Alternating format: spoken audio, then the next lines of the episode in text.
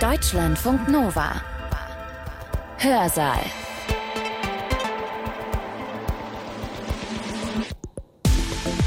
Es begab sich aber zu der Zeit, dass ein Gebot von dem Kaiser Augustus ausging, dass alle Welt geschätzt würde. Und diese Schätzung war die allererste und geschah zur Zeit, da Quirinius Statthalter in Syrien war.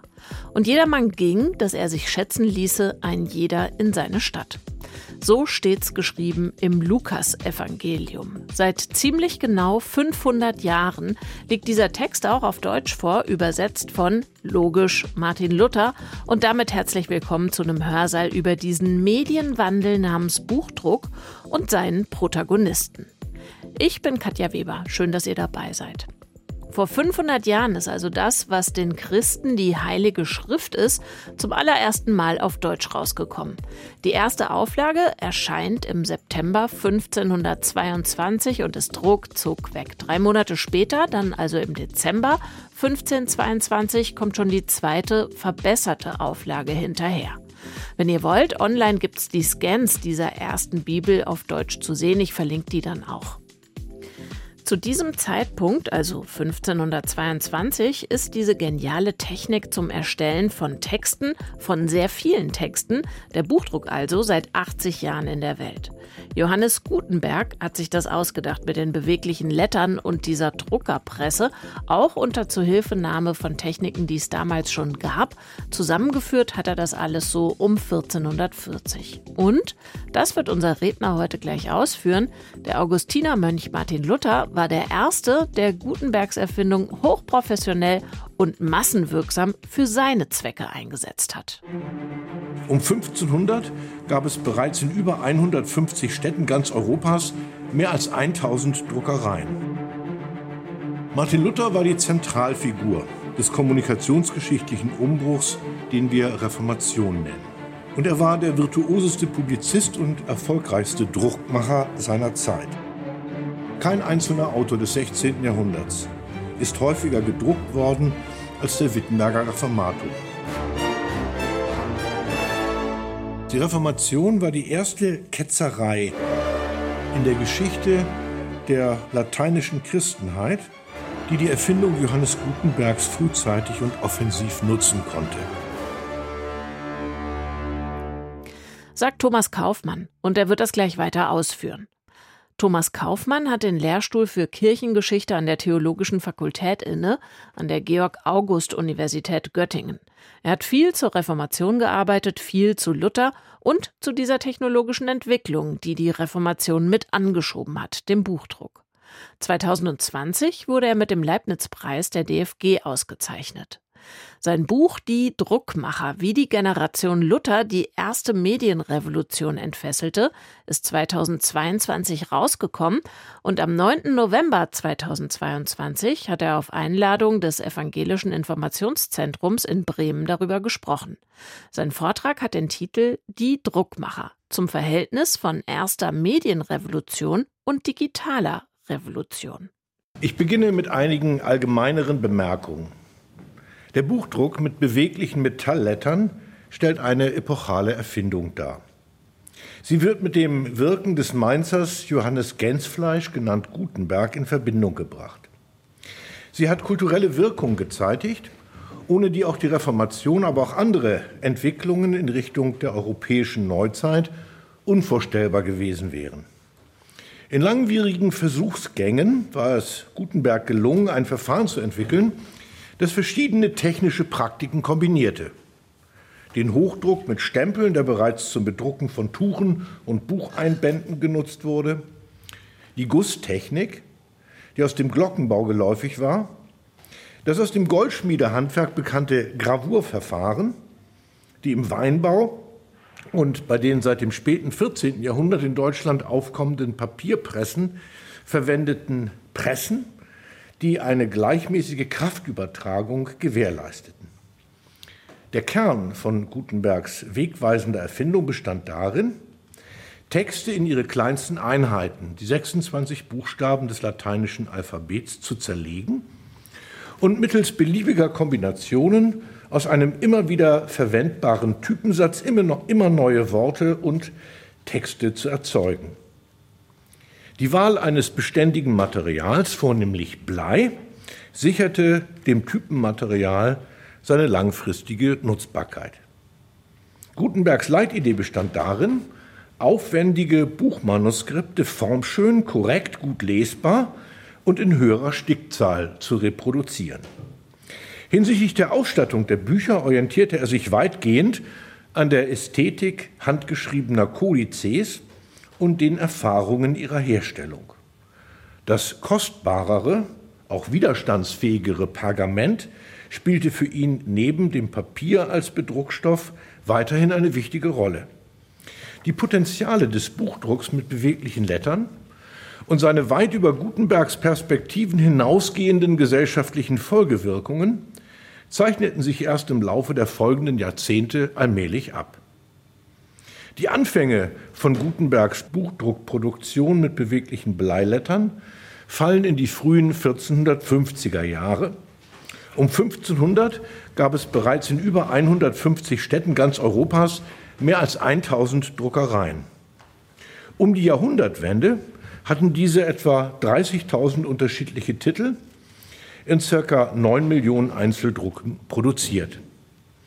Es ist damit zu rechnen, dass in den fünf Jahrzehnten der Gutenberg-Ära mehr Bücher produziert wurden als in dem gesamten vorangegangenen Jahrtausend des lateinischen Mittelalters in allen Klosterskriptorien zusammen. Die rasche Verbreitungsdynamik der neuen Reproduktionstechnologie, die noch zu Lebzeiten Gutenbergs in deutschen und italienischen Offizinen in Bamberg, Straßburg, Köln, Subiaco westlich von Rom und in Venedig eingesetzt hatte, wurde von denjenigen Zeitgenossen, deren Lebensinhalt das Buch war, euphorisch bejaht. Auch seitens kirchlicher und staatlicher Instanzen und der Angehörigen der zeitgenössischen Bildungseinrichtungen, insbesondere der Lateinschulen und Universitäten, wurde die neue Technologie ganz überwiegend begrüßt und zügig genutzt. Bildete der Wunsch, ehrwürdige und heilige Texte, insbesondere das, die lateinische Bibel, das erste gedruckte Buch überhaupt, zugänglich zu machen und zu verbreiten, den wichtigsten Impuls, so zeichnete sich doch schon bei Gutenberg selbst ab, dass lukrative Kleindrucke eine wichtige Erwerbsquelle bildeten, die immer wieder auch genutzt wurde, um die wirtschaftlichen Risiken typografischer Großprojekte abfedern zu können. Zu diesen Klein- oder Brotdrucken zählten schon bei Gutenberg Kalender, lateinische Schulgrammatiken, Flugschriften gegen die seit der Eroberung Konstantinopels 1453 bedrohlich nahegerückten Türken, Einblattdrucke zu aktuellen Themen aller Art und allen voran Ablassbriefe. Im Kontext einer Ablasskampagne für einen Türkenkreuzzug sollen 190.000 Ablassbriefe zum Teil auf kostbarem Pergament gedruckt worden sein. Der Ausbau der typografischen Infrastruktur infolge des boomenden Ablasshandels im späteren 15. Jahrhundert, der geografisch weit auseinanderliegende Räume Europas vernetzte, stellte auch eine zentral wichtige Voraussetzung für die Kommunikationsdynamik der frühen Reformation dar. Diese spezifische Konstellation aus osmanischer Bedrohung, florierendem Ablasswesen und der Erfindung des Buchdrucks mit beweglichen Lettern bildet die Ausgangslage des europäischen Weges in die Moderne. Die langfristigen Wirkungen des Buchdrucks sind unabsehbar. Im Unterschied zu den Tradierungsbedingungen von Texten im Manuskriptzeitalter, in dem eine unbekannte Menge an Schriften aus der Antike und dem Mittelalter verloren gegangen ist, hat der Buchdruck ein gigantisches menschheitsgeschichtliches Erbe zu bewahren und zu verbreiten vermocht.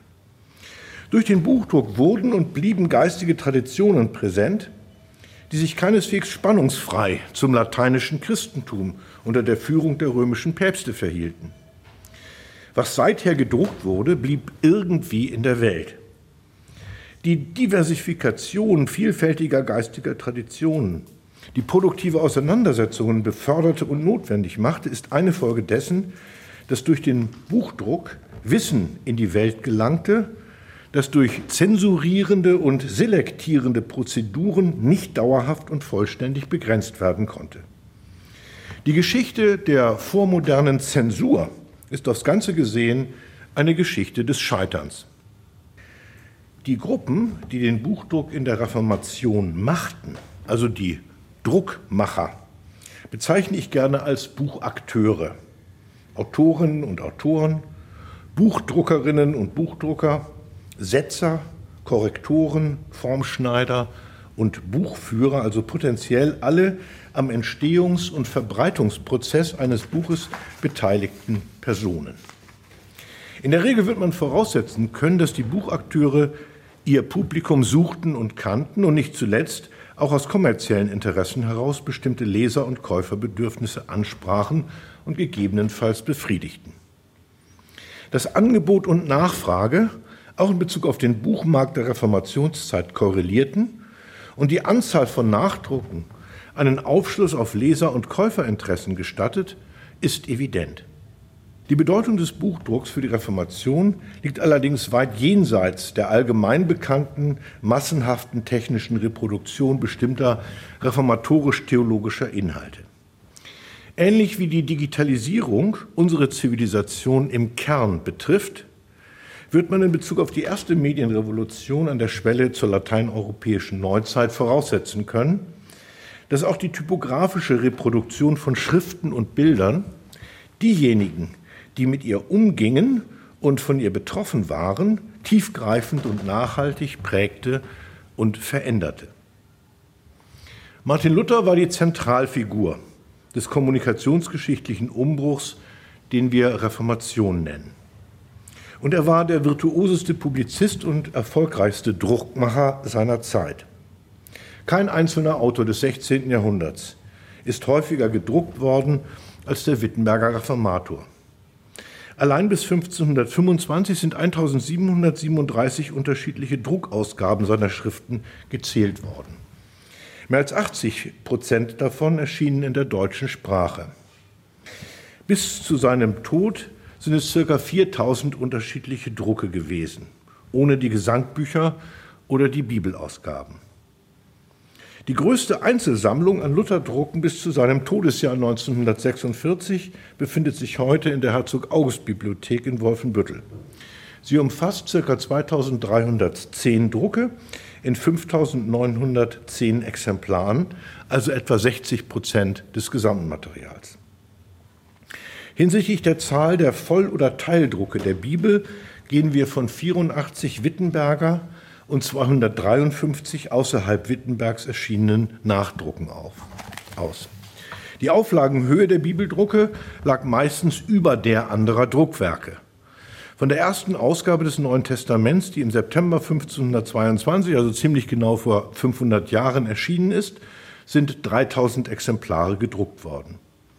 Der seit Mitte der 1520er Jahre wichtigste Bibeldrucker Wittenbergs, Hans Luft, soll zwischen 1534, dem Jahr des Erscheins der ersten lutherschen Vollbibel, und 1554 100.000 Exemplare der ganzen Bibel gedruckt haben. Damals war die sächsische Universitätsstadt der produktivste Druckort Europas. Zahlenspiele dieser Art dokumentieren vor allem eins.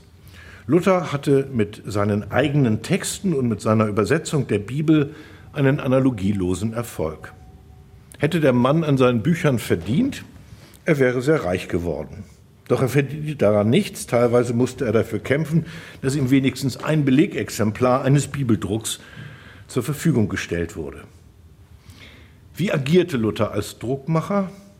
Was wusste er vom Buchmarkt? Wie stellen sich seine Verhaltensweisen im Umgang mit dem Buch im Vergleich mit anderen dar? Gibt es identifizierbare Gründe für seinen singulären Erfolg?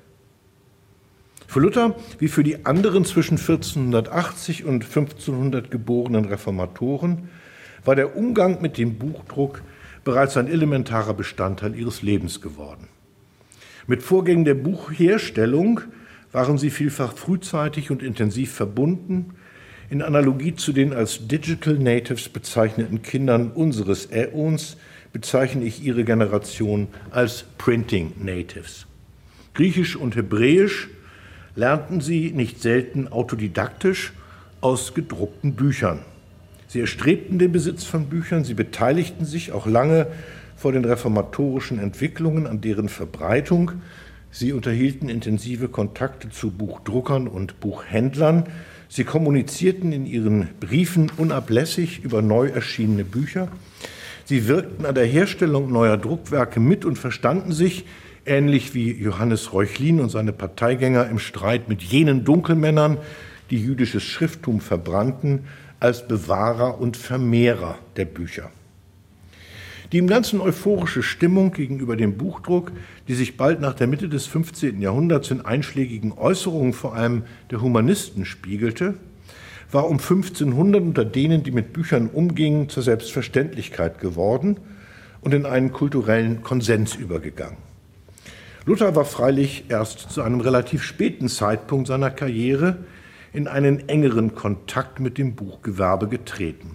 Noch im Dezember 1516 bekannte er, dass er völlig unfähig sei einzuschätzen, welche Art von Literatur an der Öffentlichkeit nützlich sei und ankomme.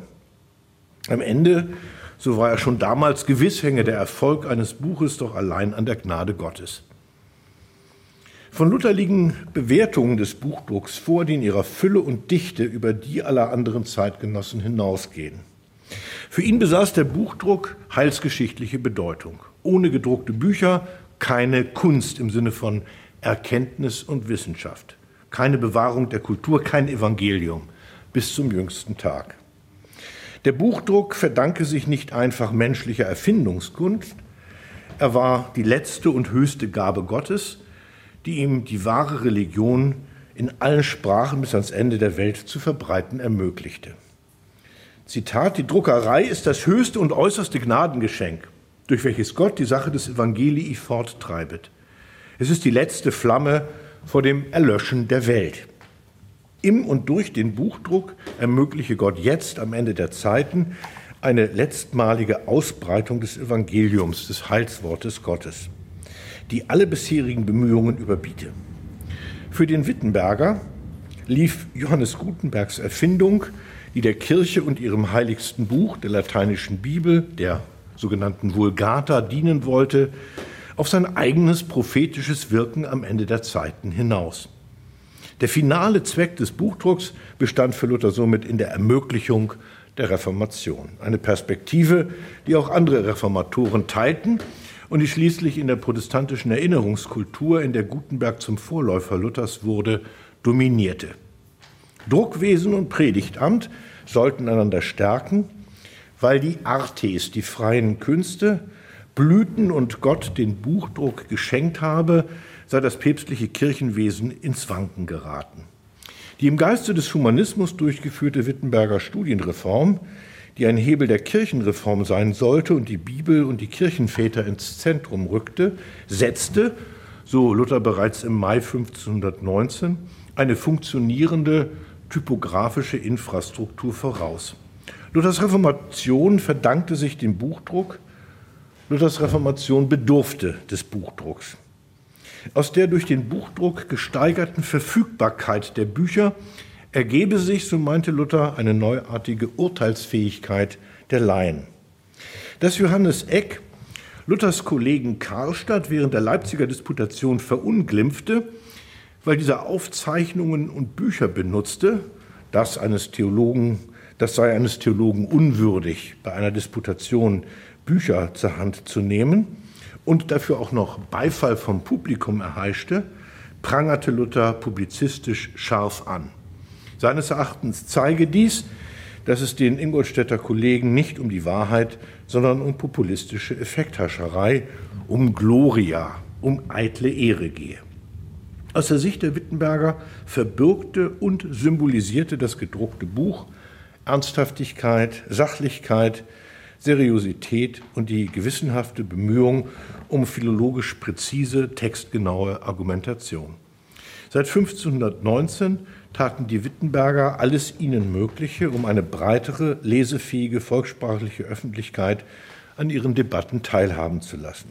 Dies unterschied sie grundlegend von ihren Gegnern aus der Papstkirche, die sie durch ihre Druckschriften, durch den Druck, den sie machten, vor sich hertrieben.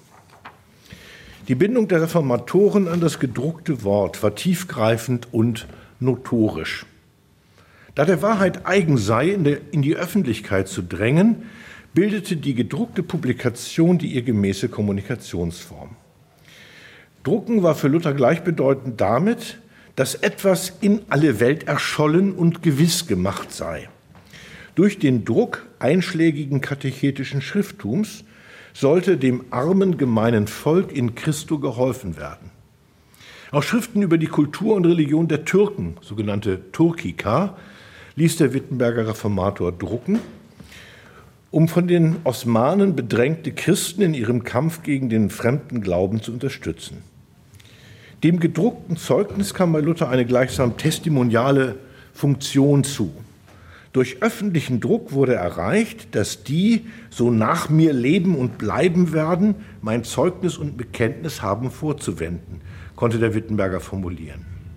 Auch wenn er behauptete, nichts dagegen einzuwenden zu haben, dass seine eigenen Bücher alle untergingen, so war ihm doch deren Bedeutung unstrittig, wenn es galt, die Historien und Geschichte daraus zu lernen und zu fassen, wie es mir, ja dem lieben Wort Gottes gegangen sei.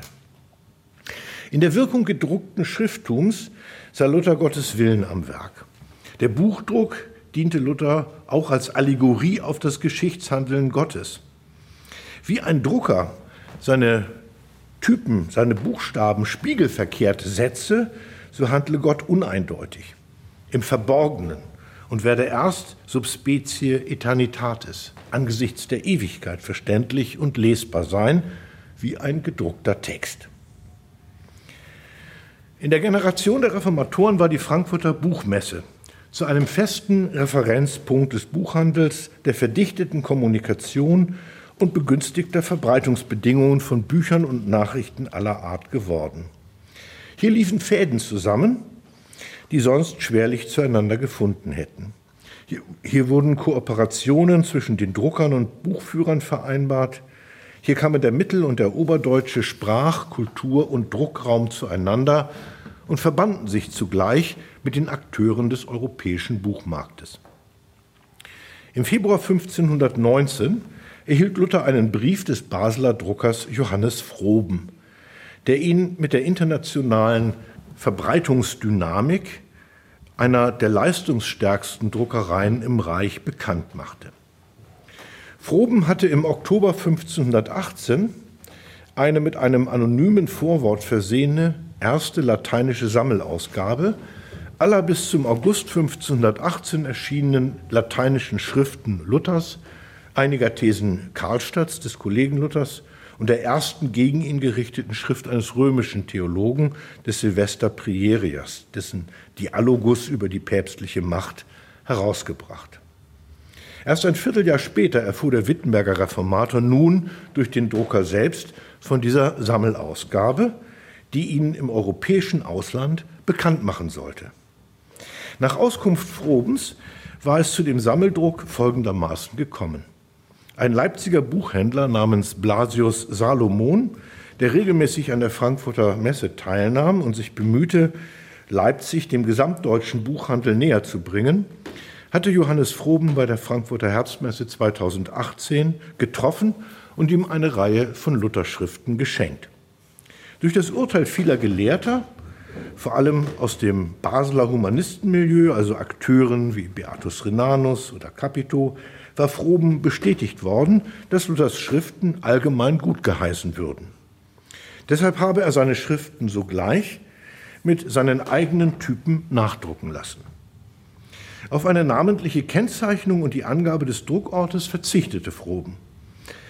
Dies entsprach der sich im Jahre 1518 immer deutlicher abzeichnenden Tendenz, die Herkunft der anschwellenden Produktion an Lutherdrucken zu verbergen. Umgehend nach der Ende Oktober oder Anfang November abgeschlossenen Drucklegung setzte die Verbreitung dieser ersten Luther-Sammelausgabe in Spanien und Frankreich ein. Froben lieferte 600 Exemplare des Drucks nach Paris. Von dort aus wurden sie einerseits erfolgreich in, die Französisch, in der französischen Hauptstadt vertrieben, andererseits nach Spanien weiterverkauft. Da die Transaktion nach der Frankfurter Messe erfolgt war, nutzte Froben etablierte Vertriebswege nach Paris. Die positive Resonanz einzelner Gelehrter der Sorbonne, die Luthers freimütigen Umgang mit der Bibel für richtungsweisend hielten, erwähnte der Basler Drucker gewiss, um Luther zu ermutigen.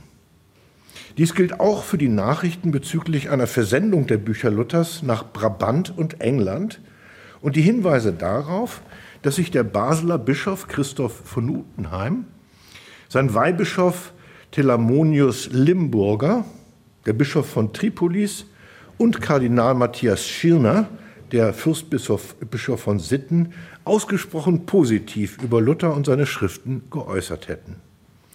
Froben unterhielt eingespielte Kontakte zum bildungsaffinen, dem Humanismus gegenüber aufgeschlossenen Episkopat. Das Beispiel verdeutlicht, dass die Reformation auf einem europäischen Buchhandelsnetzwerk basierte und dessen Weiterentwicklung beförderte. Noch einige Bemerkungen zu Luthers Agieren als Publizist. Seit dem Beginn des Ablassstreites im Herbst 1517 bemühte er sich unablässig darum, seine Texte in einer möglichst passablen Form möglichst schnell in den Druck zu befördern. Der Großteil seiner frühen Texte sind in der einzigen damals im äh, Wittenberg bestehenden Druckerei, derjenigen des Johannes Rau Grunenberg, erschienen und überwiegend von Luther selbst korrigiert worden. Bereits seit 1518 griff Luther aber immer wieder auch auf Leipziger Drucker zurück. Aufgrund der Erfahrung, die er in der Zeit der Leipziger Disputation, also im Sommer 1519, bei der Drucklegung seiner Galaterbriefkommentare äh, mit der dort ansässigen Offizin Melchior Lotters gemacht hatte, setzte er sich gemeinsam mit seinen Kollegen in Wittenberg dafür ein, dass Lotter eine Filiale in Wittenberg eröffnete. Zu Beginn des Jahres 1520 stand Luther nun eine typografische Infrastruktur zur Verfügung, die jene Publizistik ermöglichte, die zur Reformation führte. Die Jahre zwischen 1518 und 1521 waren durch eine bemerkenswerte publizistische Dynamik gekennzeichnet, die entscheidend damit zusammenhing, dass alle wesentlichen Kontroversen, in die Luther eintrat, mit literarischen Mitteln geführt und im Druck verbreitet wurden. Hinzu kam, dass Luther die Öffentlichkeit in einem neuartigen und ungewohnten Ausmaß über markante Sachverhalte des gegen ihn laufenden Prozesses, sein Gespräch mit Cajetan in Augsburg etwa oder seine Appelle an ein Konzil, mit publizistischen Mitteln in Kenntnis setzte und beteiligte. Nicht selten bedienten sich Luther, seine Wittenberger Kollegen und die Drucker, die ihnen dienten, experimenteller und innovativer Mittel und Formen. Der Buchdruck, Luthers Erfahrung, dass ihm seine typografisch induzierte Bekanntheit das Leben rettete und ein in seinen theologischen Anliegen begründeter Mitteilungsdrang. Sie machten die Reformation möglich. Neben seinen Kontroversen entfaltete der Wittenberger Augustiner-Eremit vor allem in der Volkssprache eine reiche literarische Tätigkeit. Er wurde ein vielgelesener Erbauungsschriftsteller. Das druckgeschichtliche Phänomen Luther hing entscheidend damit zusammen, dass er ein sehr breites Spektrum an Textformen und Ausdrucksmöglichkeiten sowohl in der lateinischen als auch in der deutschen Sprache, sowohl als literarischer Tröster und Prediger wie als Polemiker und Exeget abzudecken verstand.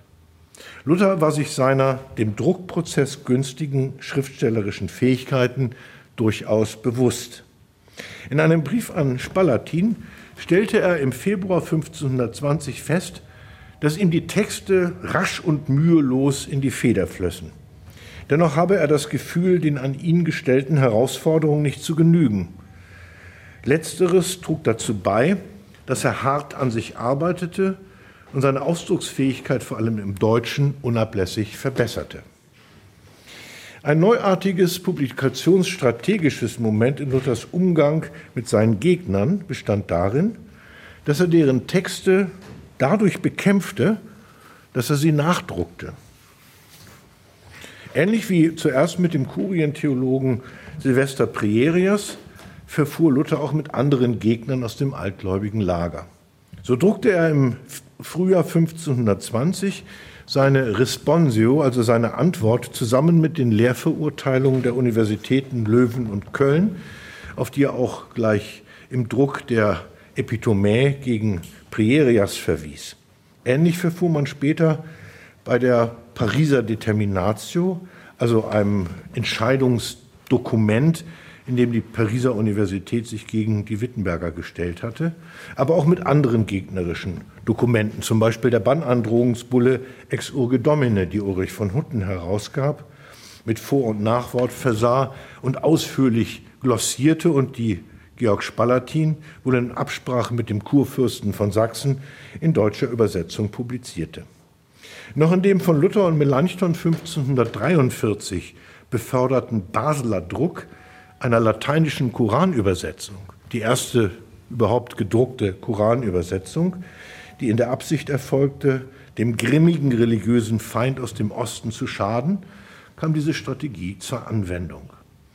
Dieses publizistische Vorgehen basierte auf der Überzeugung, dass Glaubensstreit und Spaltungen im Sinne von 1. Korinther 10, 19 unumgänglich seien und dass sich die Wahrheit gegen Widerstände durchsetzen müsse und gewiss obsiegen werde. Luthers in der Auseinandersetzung mit Thomas Münzer geäußerte Überzeugung, man müsse die Geister aufeinander platzen lassen. Auch die durch das äußere Zeichen eines Goldguldens bekräftigte literarische Fehde mit Karlstadt und der publizistische Konfliktaustrag etwa im innerreformatorischen Abendmahlsstreit verdeutlichen, dass die offene literarische Kontroverse als integrales Moment reformatorischer Religionskultur zu gelten hat. Diese offene Umgangsweise mit Positionen, die man bekämpfte, entsprach der durch den Buchdruck entstandenen kulturellen Situation. Sie stellte das radikale Gegenteil einer Vernichtung schriftlicher Überlieferungen mit den Mitteln der Inquisition dar. Noch einige Bemerkungen zur typografischen Infrastruktur Wittenbergs und zur Arbeitsweise Luthers in der Take-off-Phase des Wittenberger Buchdrucks. Zu Beginn des Schicksalsjahres 1520 hatte die Lottersche Filiale ihre Tätigkeit in Wittenberg aufgenommen. Vergleicht man die Menge der nun von zwei Wittenberger Druckereien, der Lotters und der Rau-Grunenbergs im Jahre 1520 gesetzten und gedruckten Bögen, wird deutlich, dass die Produktionsleistung der Wittenberger Lotter-Filiale die Grunenbergs um etwa das Dreifache überstieg. Seitens der Wittenberger Reformatoren achtete man darauf, dass beide Druckereien beschäftigt waren. Der typografische Notstand der Wittenberger, der im Sommer 1518 erstmals aufgetreten und 1519 akut geworden war, war mit Beginn des Jahres 1520 überwunden. Zu Luthers Arbeitsweise in dieser frühen Zeit kann man einiges sagen. Von keinem Autor der Reformationszeit sind so viele Druckmanuskripte erhalten wie von ihm. Anhand eines in Danzig aufbewahrten Manuskriptes der Schrift von den guten Werken dem ältesten Druckmanuskript aus seiner Hand, sind einige Aussagen möglich. Das Manuskript ist sehr gut lesbar. Luther hat es offenbar sogleich als Satzvorlage abgefasst. Da die Handschrift durchgängig Korrekturen von seiner eigenen Hand aufweist, ist davon auszugehen, dass es sich um das ursprüngliche und einzige Manuskript der Schrift handelt. Eine Vorfassung, die in eine Reinschrift überführt worden wäre, existierte also vermutlich nicht. Die Handschrift weist ein im Ganzen homogenes Erscheinungsbild auf. Die längere Bearbeitungszeit, von der wir aufgrund der Korrespondenz wissen, hat im Manuskript keine oder nur geringe Spuren hinterlassen. Luther war erkennbar um eine klare Linienführung bemüht. Die Textseiten sind regelmäßig mit je ca. 25 bis 29 Zeilen beschrieben. Für einen erfahrenen Drucker dürfte aufgrund dieses ordentlichen Manuskriptes eine Umfangs- und damit Kostenkalkulation mühelos möglich gewesen sein. Die Textmenge einer Druck entsprach in etwa dem Umfang einer normal beschriebenen Manuskriptseite. Luther hat die von ihm vorgesehenen Absätze durch Einrücken der Zeile gekennzeichnet Auch die Zwischenüberschriften sind im Manuskript hervorgehoben. Eine einheitliche Durchsicht des Gesamtmanuskriptes durch Luther selbst ist freilich unterblieben. Aufgrund von Beobachtungen am Manuskript ist davon auszugehen, dass Luther die ersten sechs Bogenlagen bereits aus der Hand gegeben hatte, bevor das Gesamtmanuskript abgeschlossen war. Die Satzarbeiten am Druck von, von den guten Werken liefen also bereits, während Luther an dem übrigen Traktat weiterschrieb. Dass er die Zahl 17 zweimal verwendete, einmal in dem bereits an den Drucker gegebenen, ein weiteres Mal in dem zweiten Teil, war auch eine Folge dessen, dass ihm der erste Teil des Manuskripts nicht mehr zu handen war. Vielleicht darf ich an dieser Stelle auch darauf hinweisen, dass ich ähnliche Vorgänge für die literarischen Uneinheitlichkeiten der gleichfalls bei Lotter gedruckten Adelsschrift verantwortlich mache. Die zahlreichen Wiederholungen in diesem wichtigsten Reformprogramm der Reformation sind eine Folge dessen, dass Luther ein Teil des Manuskriptes nicht mehr zur Verfügung stand, während er weiterschrieb. Und da er Angst hatte, irgendetwas zu vergessen, wiederholte er. Hinsichtlich der Umsetzung von Luthers Manuskript von, von den guten Werken im Lutherschen Druck ist Folgendes festzuhalten. Grundsätzlich ist klar, dass der Setzer Luthers Orthographie nicht folgte. Dabei sind einige allgemeinere Tendenzen festzustellen. Die Menge der Doppelkonsonanten wird im Druck tendenziell eher verringert, die Varietäten einer Schreibweise gegenüber der Luthers reduziert, von dem Wittenberger Reformator getrennt geschriebene Infinitive werden häufiger zusammengeschrieben und dialektale Lautbildungen standardisiert. Die Schreibweisen sind noch deutlich von den Standardisierungstendenzen, die sich seit der Mitte der 1520er Jahre in den Wittenberger Drucken nachweisen lassen, entfernt. Möglicherweise sind Abweichungen in der Orthographie auch dadurch zu erklären, dass dem Setzer ein Lektor zuarbeitete, der Satz also primär nach dem Gehör erfolgte. Aber gegenüber der handschriftlichen Vorlage weisen die Drucker eine eindeutige Tendenz zur orthografischen Vereinheitlichung auf. Luther kann in demselben Satz das Wort Gott einmal groß und mit Doppel-T, einmal klein und mit D, einmal klein und mit DT schreiben. Äh, und diese Form sozusagen, diese Vielfalt der Varietäten, die wird vom Setzer äh, vereinheitlicht. Also da wird dann sozusagen eine einheitliche Schreibweise durchgeführt. Eine Tendenz, die dann insbesondere im Bibeldruck ganz entscheidend wird. Also auch da liegt Luther dann daran, dass sozusagen der Text irgendwie äh, vereindeutigt wird und deshalb die Orthographie vereinheitlicht. Wir befinden uns ja in einer Vorduden-Ära. Hinsichtlich der sprachgeschichtlichen Bedeutung der Reformation in Bezug auf die Schaffung ähm, einer frühneuhochdeutschen Schriftsprache sollte man also die Rolle der Setzer und der Drucker hoch veranschlagen. Die unterschiedlichen Beobachtungen, die sich zum Erstdruck und zum Manuskript von, von den guten Werken machen lassen, koinzidieren darin, dass der Autor Luther und sein Drucker Lotter Hand in Hand arbeiteten, um eine beschleunigte, möglichst effektive Arbeitsweise zu erreichen. Die Professionalisierung der Druckproduktion hatte folgende Momente. Luther schrieb von vornherein so, dass von der Erstfassung des Textes her gesetzt werden konnte. Der Drucker begann mit dem Satz, sobald er Kapazitäten frei hatte, auch wenn das Manuskript noch nicht abgeschlossen war. Korrekturen erfolgten in Intervallen und nicht erst bei Abschluss des Gesamtwerkes. Inwiefern der Autor für einzelne Bogenkorrekturen immer zur Verfügung stand, ist ungewiss. Die Beschleunigungsdynamik der Produktion, die sich daraus ergab, dass fertig gesetzte und korrigierte Bogen in der Regel in der Höhe der Auflage auszudrucken waren, da das Typenmaterial für den Satz neuer Bogen benötigt wurde, war eine Folge dessen, dass eine ökonomischen Handlungslogiken folgende Offizien wie die Lottersche an einem kontinuierlichen Arbeitsfluss und einer entsprechenden Auslastung aller am Produktionsprozess beteiligten Spezialisten interessiert und dass Luther auf ein zügiges Erscheinen seiner Texte aus war. Worin ist die historische Bedeutung der reformatorischen Druckmacher, allen voran Luthers, zu sehen? Lassen Sie mich einige Punkte rekapitulieren und auch im Horizont der Gegenwart zuspitzen.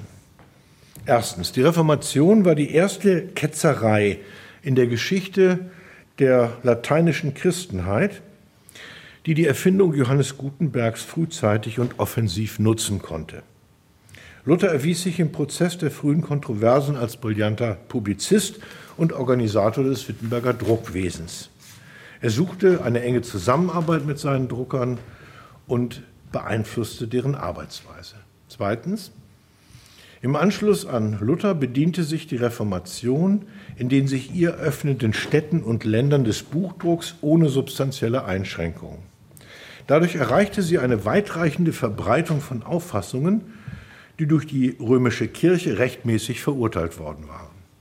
Die traditionellen Mittel der Ketzerbekämpfung neben der physischen Vernichtung des Verurteilten insbesondere die Verbrennung seiner geistigen Erzeugnisse in Gestalt der materiellen schriftlichen Überlieferungsträger, erwiesen sich im Falle der Reformation als völlig wirkungslos.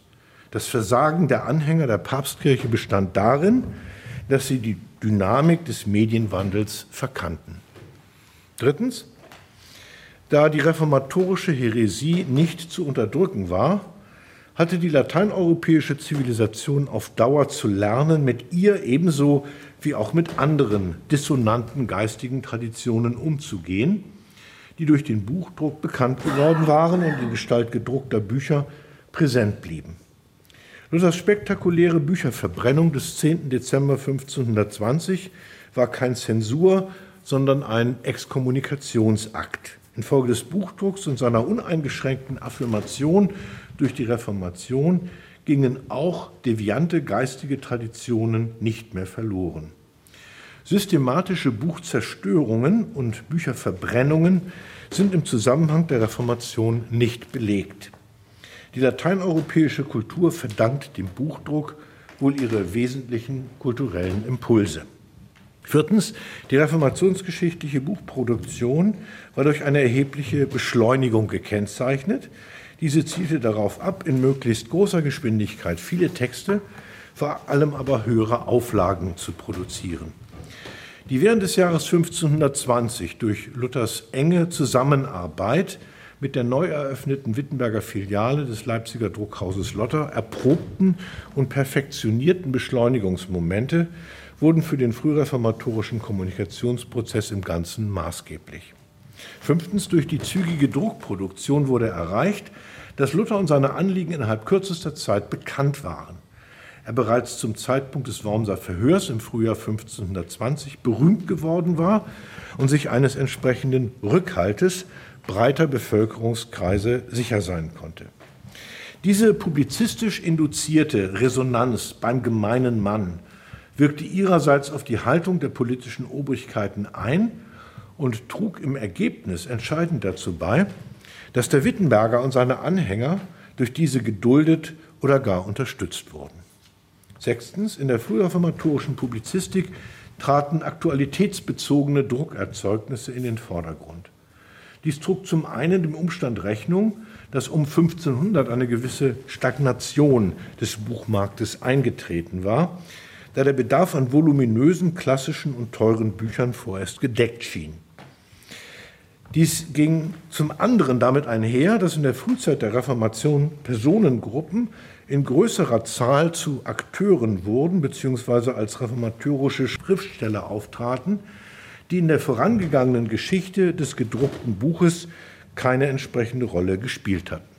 Frauen aus Adel und Bürgertum, Handwerker, vermeintliche oder tatsächliche Bauern, entlaufene Mönche und Nonnen und so weiter ergriffen das Wort und publizierten sogenannte Flugschriften gegenwartsbezogenen Inhalts. Auch wenn dieser partizipatorische Impuls des sich Einmischens und Mitteilens theologisch aus dem von Luther erstmals 1520 konzipierten allgemeinen Priestertum der Glaubenden und Getauften gespeist war, wurde er infolge des Bauernkriegs deutlich zurückgedrängt. Siebtens, bereits vor der Reformation waren volkssprachliche Bibeln insbesondere in Deutschland verbreitet. Doch erst infolge der auch in dieser Hinsicht an den Humanismus, insbesondere Erasmus, anknüpfenden Reformation erreichte die Forderung, die Laien sollten die Bibel lesen können, eine Dynamik, die dauerhafte gesellschaftsgeschichtliche Wirkungen zeitigte. Sie setzte vor genau 500 Jahren mit dem Erscheinen des Neuen Testaments in deutscher Sprache im September und im Dezember 1522 ein. Im Ganzen trugen die in der Reformationszeit unternommenen Anstrengungen zugunsten einer Verbreitung der Laienbibel, nicht zuletzt in Gestalt von Luthers Übersetzung, entscheidend dazu bei, dass die maßgebliche religiöse Ressource der Christenheit bekannter wurde denn je. Seit dem 16. Jahrhundert wurde die Bibel in der Volkssprache zu einem integralen Moment der lateineuropäischen Kultur und zu einem Stimulans für Bildungs- und Alphabetisierungsprozesse in allen Konfessionen. Sie sind zu einem Charakteristikum der westlichen Zivilisation geworden. Achtens, im Zuge reformatorischer Prozesse kam es in verschiedenen Ländern Europas dazu, dass die Bibel, aber auch andere religiöse Basistexte wie die Katechismen Luthers jeweils zügig in die entsprechenden Nationalsprachen übersetzt wurden. In einer Reihe von Ländern bzw. Regionen, etwa Estland, Slowenien, Kroatien, Finnland oder Preußen, ging die religiöse Aufwertung der Volkssprache im Zuge der Reformation damit einher, dass Texte in diesen Sprachen erstmals schriftlich fixiert und typografisch reproduziert wurden. Die reformatorischen Übersetzungs- und Aneignungsprozesse gingen in der Regel damit einher, dass die Liturgien in den Volkssprachen abgefasst, die Gottesdienste in einer allen Teilnehmern verständlichen Sprache gefeiert und Medien der religiösen Partizipation wie Katechismen oder Gemeindelieder durch den Buchdruck verbreitet wurden. Insofern eröffnete die Reformation überall dort, wo sie siegreich war, Möglichkeiten der Partizipation und des Ausbaus von Bildungsangeboten. Neuntens, die wichtigsten Aspekte des typografischen Medienwandels sind meines Erachtens die folgenden. Die Beschleunigung der Kommunikation, die räumliche und personelle Entgrenzung der an einer typografisch vermittelten Kommunikation beteiligten Akteure, erweiterte Partizipationsmöglichkeiten, das heißt eine Zunahme der Diskursakteure, veränderte Lehr- und Lernformen, eine Zunahme an Autodidaktentum, aktuellere präsentistische Texte, Bilder und Medien, ein Strukturwandel der Öffentlichkeit, Transparenz infolge differenzierter Berichterstattung, Förderung von Akribie in der Präsentation der Texte in den Printmedien, gesteigerte Polemik oder Invektivität, massiertes Auftreten von Fake News, Internationalisierung des Kommunikationsraums, gesellschaftspolitische Mobilisierung durch Druckschriften. Ich denke, diese Aspekte machen deutlich, dass das, was wir heutigen Tags infolge der Digitalisierung als Gesellschafts-, Kultur-, Sozial-, Mentalitäts- und Politikgeschichtlich vielfältiges Syndrom erleben, erleiden und gestalten, kein analogieloses Novum darstellt. Im Gegenteil, in mancher Hinsicht stellt sich die zweite Medienrevolution unserer Tage als Fortsetzung der ersten dar. Auch wir erleben eine beschleunigte Kommunikation. Die Kommunikation im Internet ist räumlich und personell ins Globale entgrenzt. Die Partizipationsmöglichkeiten vieler haben sich vervielfacht. Die Zahl der Diskursakteure ist gigantisch. Veränderte Lehr- und Lernformen kommen auf, auch hier wirkte Corona verstärkend. Eine Zunahme an Autodidaktentum ist zu verzeichnen, aktuellere präsentistische Texte, Bilder und Medien kursieren, ein erneuter Strukturwandel der Öffentlichkeit und eine Neujustierung von öffentlichem und privatem ist im Gange. Transparenz infolge differenzierter Berichterstattungen ist möglich geworden. Die Präsentation von Texten und Medien hat sich enorm vermehrt und ist intensiviert worden. Gesteigerte Invektivität, Polemik, Mobbing sind an der Tagesordnung. Das massierte Auftreten von Fake News ist eine politische und soziale Realität geworden. Die Internationalisierung des Kommunikationsraums ist enorm. Die gesellschaftspolitische Mobilisierung durch das Internet setzt die des Printmediums fort und steigert sie ins Gigantische. Sieht man die zweite als Fortsetzung und Steigerung der ersten Medienrevolution, besteht allerdings vielleicht auch die Hoffnung, dass die rechtlichen und politischen Instrumente, die infolge der ersten Medienrevolution erprobt wurden, um ihre zweifelhaften Wirkungen einzuhegen, in angemessen adaptierter Form auch bei der Gestaltung der zweiten Medienrevolution hilfreich sein können. Insofern besteht weder Anlass zu überbordendem technikgläubigen Enthusiasmus noch zur Resignation. Dass das Zeitalter des Buchdrucks nicht vorüber ist, hat auch die Corona-Pandemie gezeigt. Auch, dass wir als Menschen auf direkte Kommunikation unter Anwesenden angewiesen sind, hat die Pandemie offenbart. Wir werden auf Dauer mit einer Vielfalt von Medien und Kommunikationsformen und deren permanentem Wandel leben. Auch bei der Verbreitung des Evangeliums, der, wie Luther in einer seinerzeit aktuellen Terminologie sagte, guten neuen Zeitung, haben wir dies zu berücksichtigen. Vielen Dank. Kommt uns alles ziemlich zeitgenössisch vor, oder? Was Thomas Kaufmann da eben aufgezählt hat. Erstaunlich viele Parallelen macht er aus zwischen Buchdruck und Digitalisierung. Thomas Kaufmann ist Professor für Kirchengeschichte an der Universität Göttingen. Seinen Vortrag mit dem Titel Die Druckmacher zum Verhältnis von erster Medienrevolution und digitaler Revolution hat er am 9. November 2022 auf Einladung der Bremischen Evangelischen Kirche gehalten. Deutschlandfunk Nova. Hörsaal. Und weil ihr euch diesen Podcast hier bis hierher angehört habt, vermute ich messerscharf, ihr interessiert euch ganz allgemein für Podcasts oder für die menschliche Stimme. Und deshalb möchte ich euch noch eine andere Hörsaal-Episode empfehlen.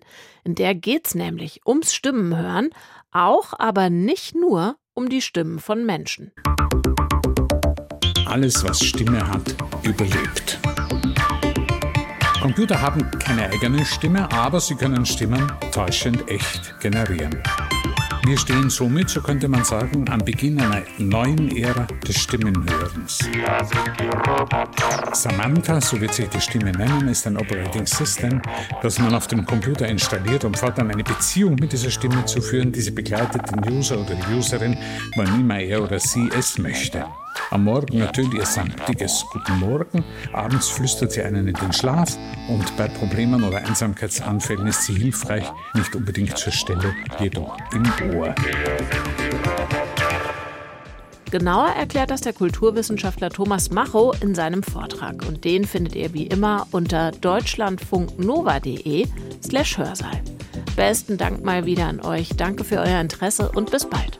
Tschüss. Deutschlandfunk Nova. Hörsaal.